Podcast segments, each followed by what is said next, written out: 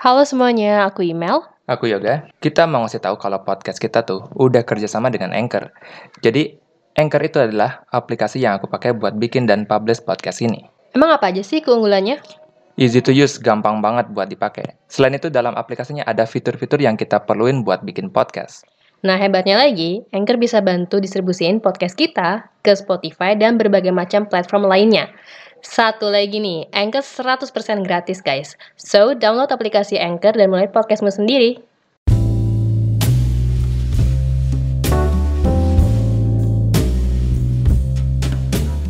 Halo, balik lagi di sebuah podcast filsafat. Halo semua, halo halo. Telat banget gak sih kita? Telat apanya? Ya masa baru di episode ke-30 ini kita ngomongin Aristoteles? Secara dia itu bisa dibilang big three filsuf Yunani kuno dan kamu baru baru mulai bahas dia sekarang. Ini sih namanya penghinaan ya, jangan dengerin lah. Iya sih kalau dipikir-pikir ya nggak adil banget sama uh, Aristoteles gitu. Nah maka dari itu episode ini bakal fokus ke Aristoteles karena ya bisa dibilang ya aku ngutang episode ya ke dia. Tapi kan di episode kemarin kamu bilang filsafatnya Aristoteles itu terlalu mengutamakan uh, pengetahuan daripada menjalani kehidupan yang baik. Sedangkan tujuan kita bikin sebuah podcast filsafat ini kan membuat filsafat lebih merakyat. Gitulah, dan ada manfaat praktisnya nih yang bisa dirasakan dan bukan cuma model omong, do omong doang. Iya benar, di episode lalu kita bilang bahwa motivasi berfilsafat Aristoteles itu lebih untuk memahami bagaimana dunia beroperasi gitu ya, atau dunia bekerja, how the world works gitu. Tapi bukan berarti tidak ada hal yang bisa kita terapkan dalam hidup ini.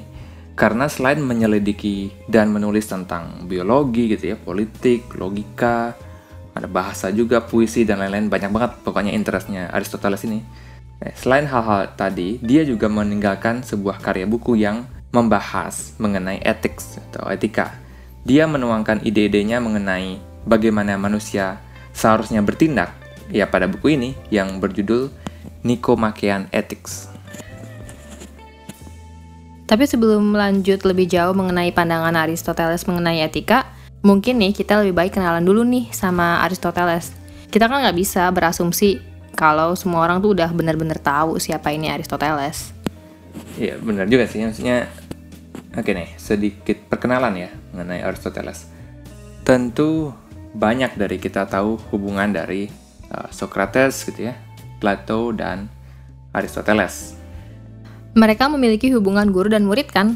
Kalau nggak salah ya. Socrates merupakan guru dari Plato, terus Plato itu merupakan guru dari Aristoteles. Ya benar, uh, Aristoteles lahir pada tahun 384 sebelum masehi di wilayah Makedonia di timur laut Yunani. Uh, tepatnya di desa kecil bernama Stagira. Gitu ya. Terus Aristoteles disuruh belajar gitu ya pada umur 17 tahun di akademinya Plato. Ya yang pada saat itu kayak UI atau UTB-nya Indonesia lah ya kayak pokoknya tempat belajar bergengsi gitu. Nah, terus di sana tuh uh, dia kenal sama Plato dan jadi muridnya. Iyalah, gitu ya. Tapi setelah Plato meninggal dunia, Aristoteles memutuskan untuk berkelana. Dia menikah dan punya anak selama berkelana gitu kan. Namun pada tahun 343 sebelum Masehi, dia diminta kembali ke Makedonia untuk mengajari anak raja di sana. Dan nama pangeran itu adalah Alexander yang kelak kita tahu sebagai Alexander the Great atau Alexander Agung. Tapi setelah itu nggak banyak kejadian penting sih dan dalam hidupnya dan dia lebih ke bolak-balik uh, Makedonia, Athena atau ke mana gitu kan. Aristoteles meninggal kemungkinan pada umur 61 atau 62 tahun. Dia meninggal karena ya penyebab yang alami, itu tua gitulah. Oke, mungkin udah kali ya segitu aja biografi singkat dari Aristoteles. Jadi kalian bisa ngerti lah ya konteks sosial budaya ketika Aristoteles mengemukakan ide-idenya. Jadi kita mulai masuk aja nih ngomongin etika menurut si Aristoteles.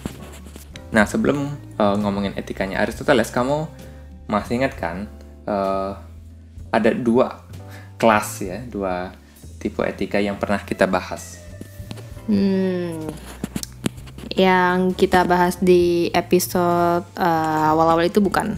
yang uh, tentang deontologi sama konsekuensialisme. Iya, nah itu.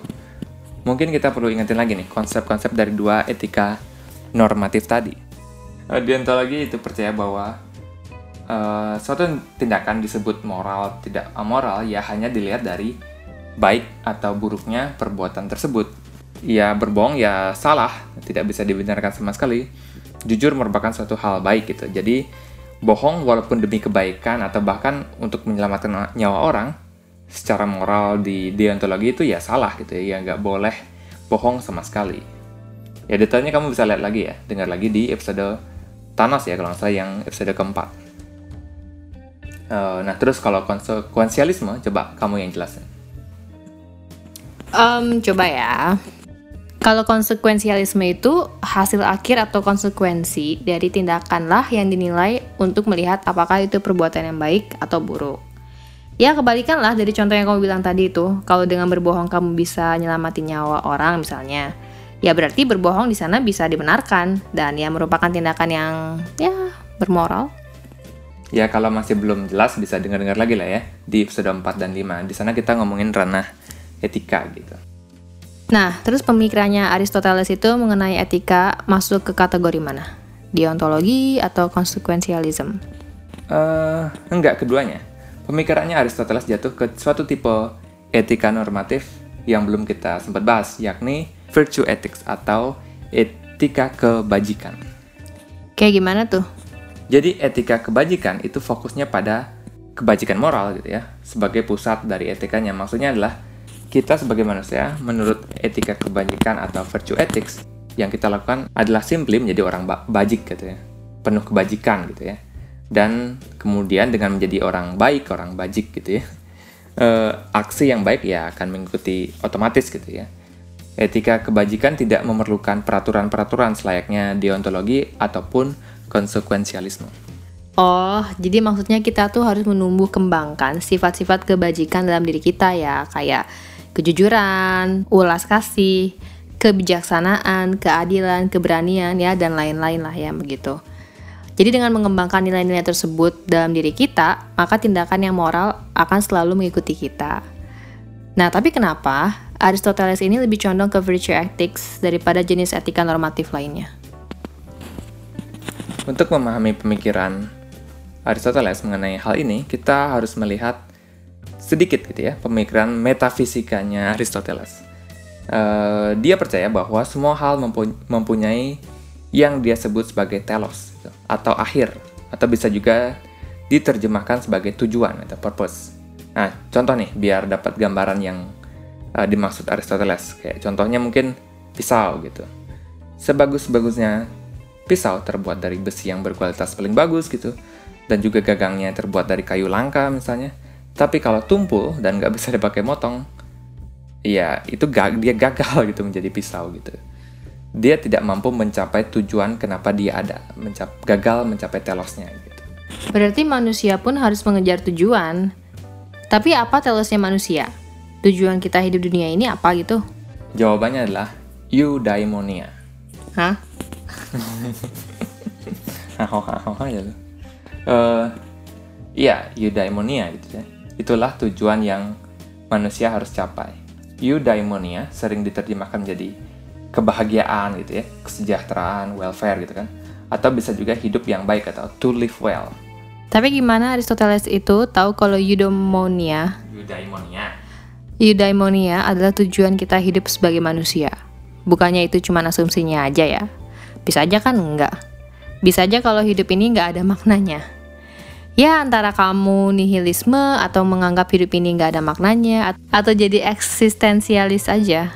Ya karena hidup ini nggak ada makna ya jadi kamu bebas buat makna untuk hidupmu sendiri atau tujuanmu sendiri gitu. Jadi kenapa harus eudaimonia? Oke coba pikirkan gitu ya. Apa pun aktivitas yang kita lakukan di dunia ini sebagai manusia gitu. Dan coba pikirkan kenapa kita melakukan hal tersebut. Um, kita punya banyak alasan kenapa kita ngelakuin sesuatu kan. Nah, biar kamu paham, coba aku tanya kamu sesuatu ya. Nah, mungkin uh, sederhananya, kenapa kamu kerja? Ya, nggak kerja nggak makan. ya nggak dapet duit gua. ya, terus uh, uangmu buat apa? Iya, buat memenuhi kebutuhanku lah. Ya, buat beli rumah juga nanti kan kamu nggak bisa beli tuh. beli, beli barang-barang kebutuhan lah lainnya pokoknya kehidupan Nah, terus setelah itu, setelah punya semua itu kenapa? Iya, seneng lah. Oh, jadi apa pun yang kita lakukan itu ya untuk bahagia, untuk eudaimonia. Bahkan cuman makan, tidur, jalan-jalan itu semua untuk mencapai eudaimonia. Maka dari itu, menurut Aristoteles, eudaimonia adalah telos atau tujuan kita. Iya, benar banget. Dan menurut Aristoteles, kehidupan yang baik adalah kehidupan yang eudaimonia, gitu kan. Dan dengan menjadi orang yang penuh kebajikan lah yang mampu mengantarkan kita ke sana. Hanya dengan menjadi virtuous person gitu ya, menjadi orang yang penuh kebajikan, dengan menjadi itu kita menjadi manusia yang baik. Selayaknya contoh pisau tadi, kemampuan pisau untuk memotonglah yang membuat pisau itu menjadi baik. Ya manusia juga gitu. Dengan menjadi manusia yang baik, kita menjadi manusia yang uh, benar gitu ya, yang baik. Berarti emang etikanya Aristoteles itu bukan cuma fokus pada peraturan apa yang boleh dan tidak, tapi lebih menekankan pada karakter apa yang harus orang punya gitu. Kita ini mau jadi manusia yang seperti apa kayak gitu kan? Yoi. Maka dari itu, kita harus selalu menumbuh kembangkan dan meningkatkan kebajikan-kebajikan dalam diri kita. Dengan melakukan itu, kita akan menjadi bahagia. Iya, tapi kebajikan macam apa? Ya emang etikanya nggak berlandaskan peraturan. Tapi kalau aku nggak tahu kebajikan seperti apa yang dia maksud, ya jadinya kan bingung harus apa. Jadi gini, Aristoteles mengatakan ada 11 karakteristik orang yang bajik gitu ya, atau orang baik yang kita kenal dan kita puji jika dimiliki orang uh, yakni ada sebelas nih ada keberanian, ada kesederhanaan, kedermawanan, kemegahan, uh, kemurahan hati, ambisi yang tepat, kejujuran, uh, kecerdasan dan eh sorry belum dan ya keramahan, keramahan sorry kesopanan, kemarahan yang benar. Ya mungkin nggak perlu diapelin juga ya. ya intinya sifat-sifat yang baik gitu lah ya. Banyak juga sih karakteristiknya ya, uh, dari kebajikan yang perlu kita tahu. Ya, tapi menurut Aristoteles, kebajikan-kebajikan tadi tidak hanya boleh untuk diketahui, tapi juga harus dilakukan dan dilatih. Ya, kayak yang Pierre Hadot bilang ya di episode lalu, bijaksana berarti bukan hanya mengetahui, tapi menjadi, gitu ya. Maka dari itu Aristoteles menekankan pentingnya practical wisdom ya. Jadi nilai-nilai kebajikan tadi bukan cuma dipahami tapi dipraktekkan dalam kehidupan kalian sehari-hari. Karena dengan sering melakukan tindakan uh, kebajikan gitu, Meskipun awalnya terasa berat gitu ya, lama-lama kita akan terbiasa dan melakukannya tanpa effort yang besar gitu. Ya sama kayak ngangkat beban di gym gitu lah ya. Awal-awalnya berat ya untuk ngangkat 20 kilo misalnya. Tapi jika dilakukan cukup sering gitu ya dan disiplin, ya lama-lama juga bakal terasa enteng gitu. Jadi penting ya untuk membuat kebajikan itu menjadi kebiasaan gitu kan. Karena seingatku nih, memang Aristoteles itu mengatakan, we are what we repeatedly do. Excellence then is not an act, but a habit. Kita adalah apa yang kita lakukan berulang kali. Keunggulan maka bukanlah suatu tindakan, tapi kebiasaan. Kayak pepatah lah. Ya emang itu pepatahnya. ya bener banget gitu. Aristoteles memang melihat kita sebagai habitual creature gitu ya. Apa ya makhluk kebiasaan gitu ya. Uh, dan dengar menyad dan dengan menyadari hal ini akan membuat kita melihat sesuatu yang berbeda pada diri kita. Jika kamu dulu punya achievement yang gede gitu ya, ataupun uh, punya kebiasaan baik. Tapi kalau kamu sekarang gitu nggak pernah buat achievement baru lagi gitu ya, udah malas-malesan gitu tidur doang, apakah kamu benar-benar orang yang sama dengan yang dulu gitu ya? Dan itu juga berlaku sebaliknya gitu untuk melihat uh, the positive side gitu kan. Jika kamu jika kamu pernah melakukan banyak kesalahan dalam hidupmu, memilih uh, pilihan yang salah, kebiasaan yang buruk gitu. Tapi selama sebulan ke depan kamu berhenti melakukan kebiasaan buruk tersebut dan memulai kebiasaan baru yang baik, ya kamu sudah bertransformasi ya menjadi manusia yang baru gitu ya. Ya aku aja udah dua minggu lebih kayak nggak pernah olahraga. Dan aku kayak, tuh apa, benci banget sama diriku. Nggak usah curhat dong. Oke nih, jadi udah mulai jelas ya konsep etikanya Aristoteles. Tapi entah kenapa ya, masih merasa ragu gitu dalam bertindak. Apa yang ia maksud menjadi berani, menjadi sederhana, atau dermawan? ya berani yang kayak apa, sederhananya tuh kayak gimana. Ya emang harus diakui kalau kelemahan dari virtue ethics adalah sangat vague gitu ya, sangat apa buram gitu ya, abu-abu kurang jelas apa yang Aristoteles maksud. Dan bisa saja orang salah interpretasi gitu ya. berani dikira ketika kita melihat orang dipalak preman kita langsung lawan gitu ya kita hadapi tanpa pikir uh, tanpa mikirin gitu apakah orang itu membawa senjata atau enggak. Jadinya kebajikan ini sangat subjektif gitu. Maka dari itu Aristoteles mengajarkan doctrine of the mean. Apa ya? Doktrin titik tengah kali ya. Terjemahannya aku juga nggak tahu. Uh, biasanya dikenal juga sebagai golden mean. Titik tengah keemasan mungkin ya terjemahannya. Hmm maksudnya gimana tuh? Uh, golden mean maksudnya adalah virtue atau kebajikan terletak di antara dua keburukan gitu biasanya atau vice. Nah, ambil contoh keberanian misalnya. Keberanian adalah titik tengah di antara pengecut ya orang yang tidak berani mengambil tindakan dan ceroboh orang yang terlalu sembrono gitu. Jadi mungkin kayak contohmu tadi tuh ngelihat orang yang lagi dipalak. Keberanian di sana seharusnya berarti jika seumpamanya kita orang yang jago bela diri nih, dan yakin bisa menang nih, ya udah kita tolong. Tapi kalau kita nggak yakin kita bisa menang nih, keberanian itu berarti kita langsung menghubungi pihak yang berwajib ya, satpam kayak atau polisi kayak. Jadi tidak pengecut aja juga tidak ceroboh gitu. Itulah keberanian. Iya benar banget. Contoh lain misalnya kedermawanan. Berada di antara terlalu royal gitu ya, dan terlalu kikir jadi orang. Kamu tidak boleh terlalu boros sok-sokan traktir teman gitu ya biar namamu keren. Tapi nggak boleh pelit juga kalau ada teman yang kesusahan misalnya. Hmm, tapi kalau misalkan emang kebajikan ada di antara dua keburukan, jadi apakah sedikit mencuri itu kebajikan? Karena kan ada di antara tidak mencuri sama sekali dan mencuri banyak. Gimana tuh Aristoteles menganggap permasalahan seperti itu? Tentu ini merupakan kritik terhadap uh, Golden Mean tadi ya dari Aristoteles bahwa apakah selalu kebajikan itu ada di antara dua vices, dua keburukan? Uh, itu yang orang-orang pertanyakan. Sedikit selingkuh itu masa kita bilang kebajikan itu karena terletak di antara setia dan selingkuh total gitu. Nggak bisa gitu kan? Jadi makanya Aristoteles bilang memang ada yang selalu merupakan kebajikan seperti setia misalnya. Dan ada yang selalu menjadi keburukan, mencuri gitu contoh tadi. Berarti sebenarnya ribet ya. Kayak kita harus benar-benar mikirin yang mana perlu di tengah-tengah, yang mana nggak perlu. Ya emang itu sih cacatnya virtue etik mungkin ya yang para kritik bilang gitu ya mengenai etikanya Aristoteles sangat buram dan subjektif. Kebajikan menurut tiap orang bisa jadi beda gitu kan. Tapi menurut Aristoteles tidak seburam itu ya karena sebenarnya kita bisa kita sebagai manusia sudah dibekali kemampuan untuk melihat apa itu kebajikan dan melihat contoh orang yang penuh kebajikan di sekitar kita. Dia menyebutnya sebagai moral exemplar. Ini adalah orang-orang yang bisa kita tiru tindakannya, orang yang kita tahu memiliki kebajikan dalam dirinya. Uh, kayak siapa ya kira-kira aku bisa lihat jadi contoh moral?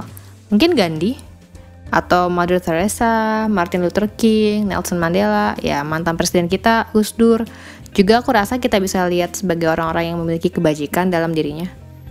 Dan itu kita perlu tiru berarti. Tapi jadinya fake nggak sih? Ya nggak apa-apa. Kan kita habitual creature anyway gitu kan dibilang sama Aristoteles. Tiru aja sampai jadi kebiasaan gitu. Ya kayak coba mulai dari bersihin kamar gitu ya, buang sampah pada tempatnya. Awal-awal pasti terasa aneh kalau kalian nggak pernah ngelakuin hal tadi ya. Nggak pernah sama sekali. Tapi lama-kelamaan ya bakal biasa aja kamu bakal berasa emang itu karaktermu gitu ya. Orang yang suka bersihin kamar, orang yang suka buang sampah sembarang, eh sembarangan. Orang yang apa suka buang sampah pada tempatnya. Oke, jadi kita bisa menjadi manusia yang lebih baik ya dengan melihat dan meniru contoh-contoh orang yang kita anggap penuh kebajikan dalam hidupnya atau moral exemplars lah. Nah, itulah tujuan utama dari etikanya Aristoteles. Membuat kita menjadi manusia yang lebih baik dan dengan menjadi manusia yang baik, kita akan mampu meraih eudaimonia atau hidup yang dijalani dengan baik. Oke, udah ya, segitu aja kali ya. Seperti biasa nih, karena ini podcastnya gratis dan jika kalian mau nunjukin support, kalian bisa bantu dengan membagikan ke sosmed kalian. Sehingga lebih banyak lagi yang denger ini. Udah, udah, udah selesai. Besok mau ngantor lagi. Kerja. Bye. Bye.